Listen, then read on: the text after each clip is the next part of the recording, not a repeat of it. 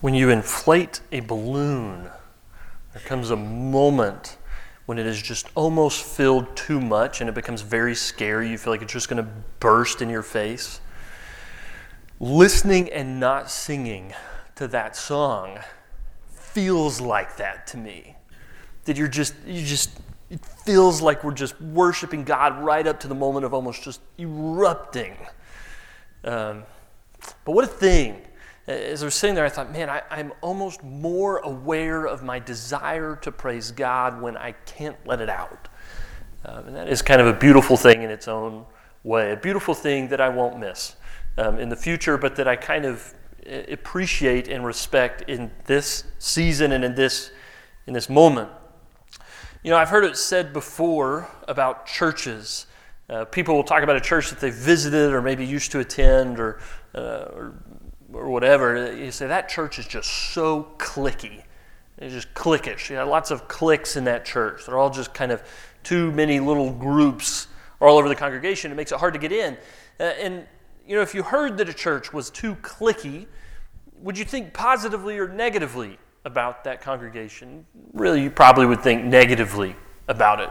And certainly, if a church was described by many visitors as being clicky, uh, it's certainly bad if it means that outsiders who are coming into the congregation have a hard time becoming insiders and feeling welcome and feeling like they belong, that, that they're part of the body of Jesus Christ. Uh, it's bad if good, rela- good relationships, because you're so invested in the people that you're close to and spending all of your time with that you think, man, this is, these are my people. If that leads you to have a stale or disinterested approach to evangelism and outreach, well, that's bad. But if what people are saying when they say that your church is clicky is when they walk in, they immediately see small and medium sized groups of people ministries, Bible classes, and life groups uh, that are fully engaged in one another's lives. And, and you walk in and you think, man, I, those people have strong, close, long term relationships. Then maybe it's not all bad. Maybe it's not all bad. There's a local sports radio host that likes to say uh, if a football team has three good quarterbacks, they really don't have any good quarterbacks. And when it comes to relationships, you could kind of make the same argument, right? That if you walk into a church where everybody seems to be equally connected to one another, then probably no one has really deep, meaningful, lifelong relationships. You can't have, uh, in spite of you know Nathan probably thinks, you can't have over 100 best friends. You just can't. We're not socially and biologically programmed to be able to maintain that high level of relationships with that many people. Of course, there's some people in the world who, who just are best friends with everyone, and, and they kind of live in that way, in that exciting way. And I look at them and I'm like, boy, you wear me out just watching you talk to people. I need about two to three best friends two to three best friends, and allows me to be nurtured by those relationships and for me to pour into them without being drained myself. And last week we talked about how Jesus uh, depended on friends, on Peter and James and John, and how Naomi learned to depend on Ruth, and how that legacy came down to Jesus, and, and about how Jesus did that uh, out of a need and out of awareness that it is valuable to have those kinds of relationships, that friendships matter even to the Messiah, Son of God. But this week we're going to look at how these small and medium sized group, this approach to having his Peter and James and John, but also his 12 apostles, that, that holding these two groups together uh, are more than just something Jesus did out of personal preference or personal necessity. These were core and essential parts of Jesus' kingdom building strategy for his three years of ministry. That while Jesus was doing his ministry throughout the ancient world, that he wanted to put so much focus on these 12 men, these 12 apostles, so that when he left, he wouldn't leave a massive and humongous movement. He didn't build an organization or, or a group of churches that, that would take over the world. He wanted these 12 to be the building blocks, the foundation The New Testament describes the foundation of the church as with Jesus as the chief cornerstone and the prophets as the foundation. Uh, that this becomes the group that Jesus is intending that his church and kingdom will be built on. In fact, it's so true that as you read through the Gospels, if you pay attention to how Jesus uh, includes with a special focus the 12 and excludes at times those who are not in the 12, you might wonder if there were times uh, that people looked at Jesus and his 12 apostles and went, huh, that guy, he's kind of a cliquish Messiah. He's got insiders and he's got outsiders. He's got some people that get special focus and attention and some people that don't. Jesus intentionally behaves in this way. And he does so with an eye not towards the, the immediate needs of his ministry, but towards the long term needs of the kingdom of God. And so when you see the calling of the 12, uh, and we don't get the call story of all 12 of the apostles, but you get a number of them. Uh, in John chapter 1, you hear the calling of John and Andrew. Uh, very early on, they begin to follow Jesus. And then Andrew brought Peter. And then Philip and Nathaniel were apparently next. And the Nathaniel one's kind of interesting where, uh, where he kind of says, I don't know about you. And he says, No, but I saw you under the tree. And there's something about seeing Nathaniel under a tree that makes him go, Oh, you are the Messiah. Uh, someday I can't wait to ask Nathaniel, What was going on under the tree? that Jesus, knowing about that private moment in your life, made you ready to drop everything in your life and follow him. But whatever it was, he's ready. And he's following Jesus. After that, we see that James is apparently added a little bit later, it sounds like, in Mark chapter 1. Matthew joins at Capernaum. Uh, the others uh, are believed largely to have come on board with Jesus' ministry in the first year. Maybe not all at the same time, a lot of times I think we kind of envision that one day Jesus woke up and went, Well, it's time to go apostle shopping. He doesn't do that. In fact, at the time that he's calling the 12, we don't know yet that they're going to become apostles. That designation really comes a little bit later. At this point, he's just calling those who would be part of his group of uh, this company of people who are going to travel with him and learn from him and experience life with him and sit around the table and eat with him. And he's spending time with them every single day. And it's not just the 12. We know from Acts that later, after Judas uh, commits suicide after betraying Jesus, that what we see is that when it's time to replace Judas, that the apostles say, We need a 12th apostle. We need to replace the one who is lost. Uh, and they come together and they c- come up with a criteria. And the criteria is essentially we need someone who is with us from the beginning of Jesus' ministry. Someone who essentially received as much of Jesus' uh, attention and time and was there for all of the stories that we were there for. And they narrow it down to two. And so there were two others, there were 14, that were essentially with Jesus from the very beginning of his ministry. And so among those who were still with Jesus in the upper room after his resurrection, they choose Justus and Matthias. They cast lots, and Matthias is chosen as the new 12th apostle. You know, it's a ragtag group of followers. They're not well educated. They're not likely well spoken. They have all kinds of uh, impulse issues. They had not been to rabbinical school. They weren't from the wealthy aristocracy. It does not appear that they were people of great influence with anyone. Uh, a number of occasions, it becomes very clear that they are a group that was chosen in spite of their lack of qualification. And so, if you're someone who has ever said, that you aren't qualified enough, educated enough, gifted enough to be a Christian leader, then you need to know that that lack of confidence in your own ability is exactly the kind of person that Jesus chose to be his apostles and disciples. You're who he wants. People that rely more on him than in their own ability, in their own ideas, their own training. You're the kind of person Jesus chose.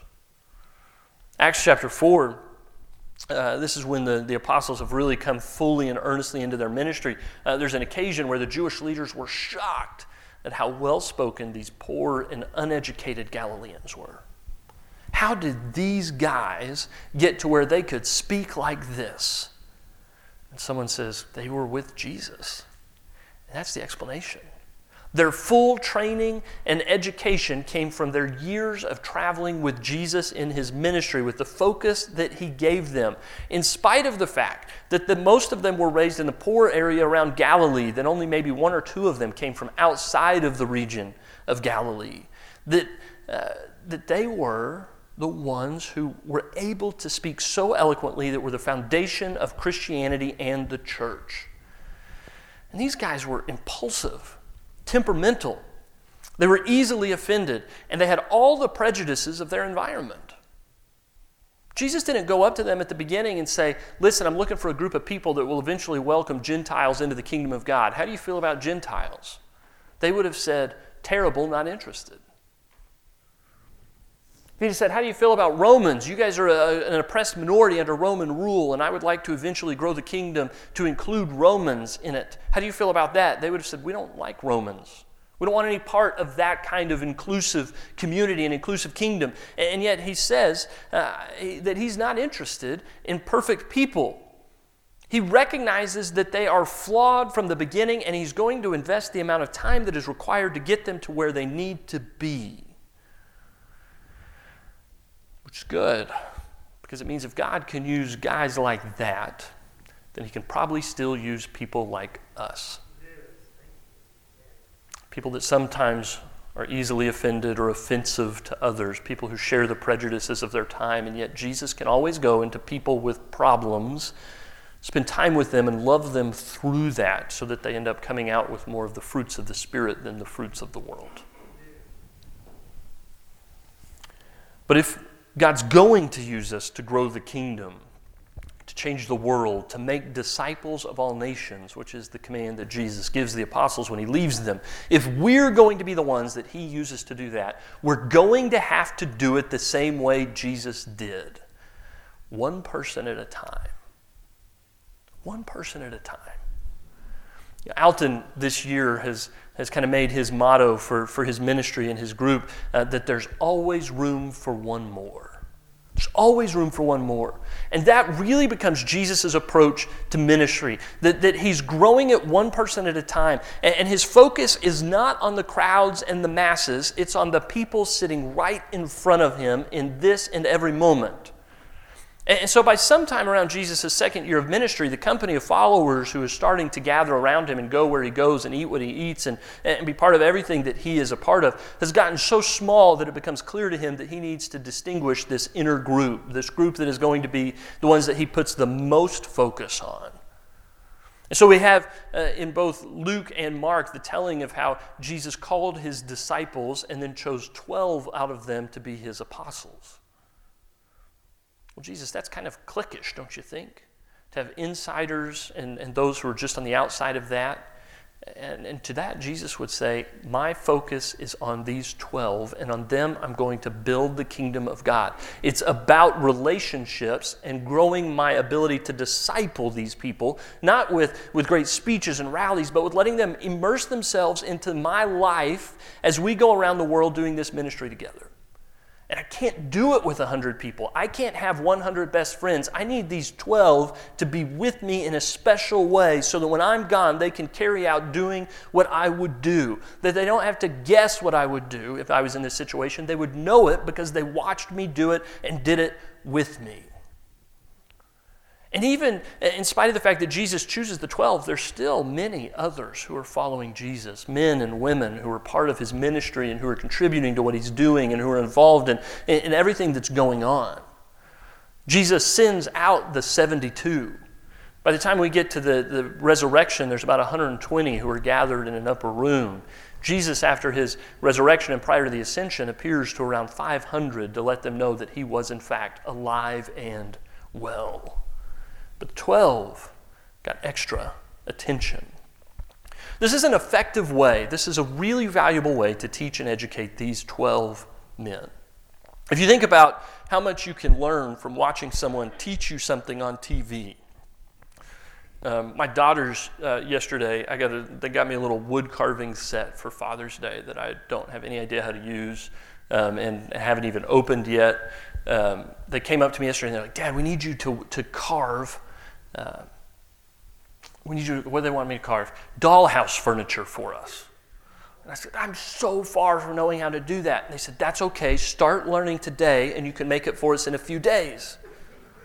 And their plan is for me to just watch videos on a screen and suddenly know how to be a car- wood carver. I don't even know the word for it, let alone how to do it. Um, and they said, It's fine, we'll be patient. Tomorrow's fine. Okay. You can't learn that kind of a skill from watching it on TV. Now, you can get a little bit better of an education if you can be like in a lecture hall where someone is in front of you and they're doing it in a way that's more, you can respond to them and they can re- engage with you. If you're in a smaller class, it's even better. But if you have an internship, this is where you can, as a, as a potter, you can sit down and you can teach the next person how to do what you know how to do. A sculptor can train the other person. A, a, business manager can really give you what they want. If you get to work with them and alongside them and they get to give you responsibilities and feedback, that that level of discipleship, the smaller the group, the more effective the education and the training. And Jesus understands this and deeply integrates that reality into his ministry strategy of building the kingdom of God with these 12. Jesus is so focused on this group that he often just dismisses the crowds. It would have been easy for Jesus uh, to, in, throughout his ministry, to have times that he says, Get this crowd bigger. The more of us there are, the more popular this movement's going to be. If we can get a huge crowd to just go to Jerusalem and get the army of Israel gathered, we can get to Rome. Let's go storm Caesar's palace. He could have done it. The crowds were there, but every time the crowds got too big, Jesus would send them home. Go home. Return where you need to be. Jesus was fine with deserters. John chapter 6, he gives a hard teaching about uh, eating his flesh and drinking his blood. And some say this is a difficult teaching. How can we go on with this? And he says, You can leave. You can leave. And when many of them said, We're going to go home, and they start to leave, Jesus doesn't say, Never mind, never mind, come back, come back, come back. Uh, let me explain it. I'll make this teaching easier. It's not actually as hard as it sounds. He, he looks at them as they walk away, and he says, That's okay.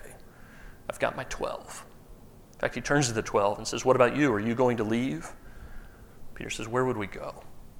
Because they're part of this group that is in the internship with Jesus. They're in it for life. And he's got to focus on them, and they get extra responsibility and access to him. There's times that Jesus places intentional barriers between potential disciples and followers. The rich young ruler says, What must I do to inherit eternal life? And, and you get the idea that he's kind of asking, Do I need to be part of your movement? And Jesus says, Just sell everything you own and give to the poor, and you can be part of what we're doing here. And he goes away sad. And Jesus doesn't stop him and say, wait, wait, wait, wait, wait, wait, wait. A, tithe is enough. Just, just come on. I just need more people. He doesn't do that.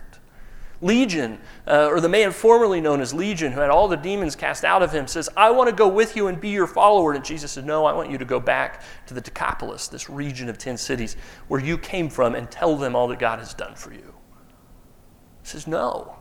You're not one of my followers. I've got my gang. I've got my group. I've got my ones that I'm focusing all my attention on. And so, over and over again, we see Jesus dismissing those who aren't part of this laser intentional focus on being the building blocks for the kingdom. The small group and the medium sized group that travel with him that he's investing so much of his time and energy into. And it doesn't mean that he ignored the masses. He was constantly preaching and teaching to crowds. He healed massive crowds of sick. He fed thousands on several occasions. He cared for the needs of the masses. And he was good with crowds. There's on one occasion that the crowds tried to make him king by force. He, of course, rejected that. One follower of John the Baptist said that all men are clamoring for his attention. The Pharisees also admitted among themselves that the whole world has gone after him. The chief priests agreed with that assessment in their own private conversations, much to their dismay that Jesus was well respected and liked by all. In fact, Jesus has to be arrested at night because they were afraid of his popularity in the city of Jerusalem during the really intense Passover time, when people were waiting for a Messiah they had to arrest this one in secret because of his popularity. He was good with crowds. And he could have given in to the temptation that Satan put before him in the wilderness, the temptation to have the entire, uh, all the nations of the world bow down and kneeling at his feet. He could have given in to that. And that temptation comes through and echoes all throughout his ministry as he goes around places and people try and make him king. And Peter says, You can't be crucified. Don't you know who you are? And, and over and over again, he's tempted with this desire to rule in the traditional sense as a king who is making empires bow down in front of him. He could have done that. He could have been that kind of king. The entire earth would have knelt at his feet if he just demonstrated his full power and glory. But he didn't. Repeatedly, he showed that he was not seeking fame, popularity, power, or favor with the crowds. He repeatedly shunned the superficial interest of the crowds, frustrated that they only wanted the miracles and the show and the free food and all the stuff that came with the Messiah, and would chastise them and send them home. He frequently told those he healed to not tell anyone to be silent, to keep his secret so that his popularity wouldn't grow out of a manageable place. He slipped away or dismissed crowds on a number of occasions so that he could get back to what he really wanted to be doing the most teaching and discipling his apostles, his followers, those who his laser intentional focus was on that they would be ready when he was gone. Truly, Jesus could have converted hundreds of thousands, if not millions. I, I, I, don't know the population figures of the day, but you tell me how many people Jesus couldn't convert, convert if he un, unleashed his power and the miracles and everything that he had at his disposal. But instead, at the end of his ministry, he's got a few hundred that are still there in Jerusalem, waiting and trying to figure out what to do now that he's been crucified. Hundreds, not millions it's not to say that Jesus didn't want one more. Jesus didn't like that the crowds turned their backs on the lame man so that his friends had to lower him through the roof. Jesus didn't like uh, that, that the crowds would tell blind Bartimaeus, Be quiet, leave the teacher, the rabbi alone. Jesus didn't like when his apostles pushed away little children and said, Leave him alone, he's got more important things to do than you. Jesus is inclusive in his ministry, but that doesn't mean that he's not laser focused on these small groups and medium groups that are traveling with him. That, that he always wanted to build his kingdom out of relationships and committed followers. He didn't let the needs of the crowds and the masses get in the way of his intense focus on the relationships, meals, experiences, journeys, and conversations that he was having every single day with his apostles. It's deeply relational. The Jesus kingdom was always going to be built on connected followers and disciples. And it wasn't about mega rallies and great speeches or even perfect doctrine. It was about medium, small groups of spirit led, Christ following people of God. You know, this year in 2020, the pandemic has largely reduced Christianity to a lot of faces speaking on screens, giving good sermons and good, good lessons. And in the situation we find ourselves in, there's something really good about that. And a lot of the teaching that's come out of that has been valuable and good uh, all over the place. It's also reduced Christianity to social media, which has largely been a dumpster fire. And so when you look at, at what, what has been happening, what is, there's this disconnecting of the fibers of the church into to an, a speaker and an audience. And it's not the way Jesus built the church, and it's not the way Jesus intended to build his kingdom. And, and, as we as Christians move forward, we cannot become comfortable with Christianity being about a speaker and an audience. Jesus chose, and you think he couldn't have given the best sermons and the best shows and brought the biggest crowds? He could have done it, and he rejected that path. This year has forced Christianity into that path, but I'm telling you that as we move into the long term reality of a COVID world for the next months or years or whatever is coming in the future, small group relationships of two or three sitting knee to knee in responsible and safe ways and places is the Jesus way of doing ministry. It's relational. And the beauty of it is it's pandemic proof. Governments say, look, you need to be in, in, groups smaller than 10. Jesus says, fine, that's what I wanted them to do in the first place. As the church, we need to, to live into Jesus' intentional ministry strategy of getting in smaller and smaller personal relationships with people so that when we all come back together that someone might come in and go boy that church is always willing to accept one more but they're just a little clicky i want to get in one of those cliques the cliques aren't back out. They're welcoming in. Growing together growing smaller so that the kingdom grows bigger. It's the jesus way. It's always been about relationships. Mutually beneficial spiritual relationships that build the kingdom the Jesus way. One person, one relationship, one disciple at a time. If you're here today and you're not part of the kingdom of God and you need to be and you know it, or if you have any other need, please come forward this morning as we stand uh, and participate in worship.